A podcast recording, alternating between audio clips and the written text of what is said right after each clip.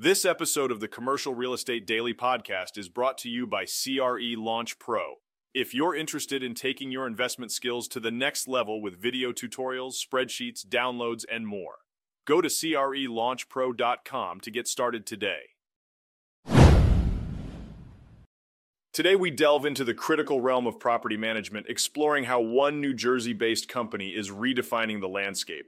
OPEX CRE management recognizes the unyielding demand for dependable property managers, but they bring something more a distinctive ownership mentality. Brenton Hutchinson, the CEO at OPEX Management, sheds light on this approach, emphasizing a hybrid role that goes beyond typical property management.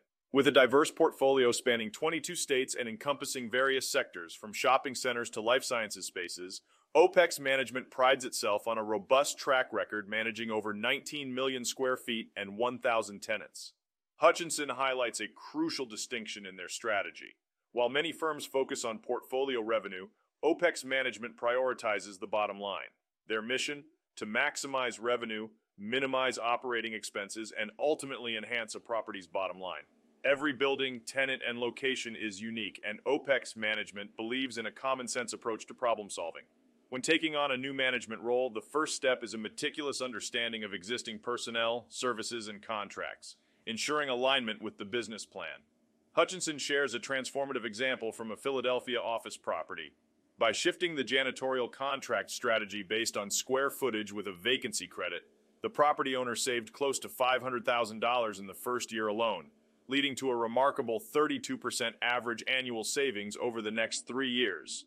In the current dynamic market, OPEX management positions itself as a resource for receivers, lenders, and servicers.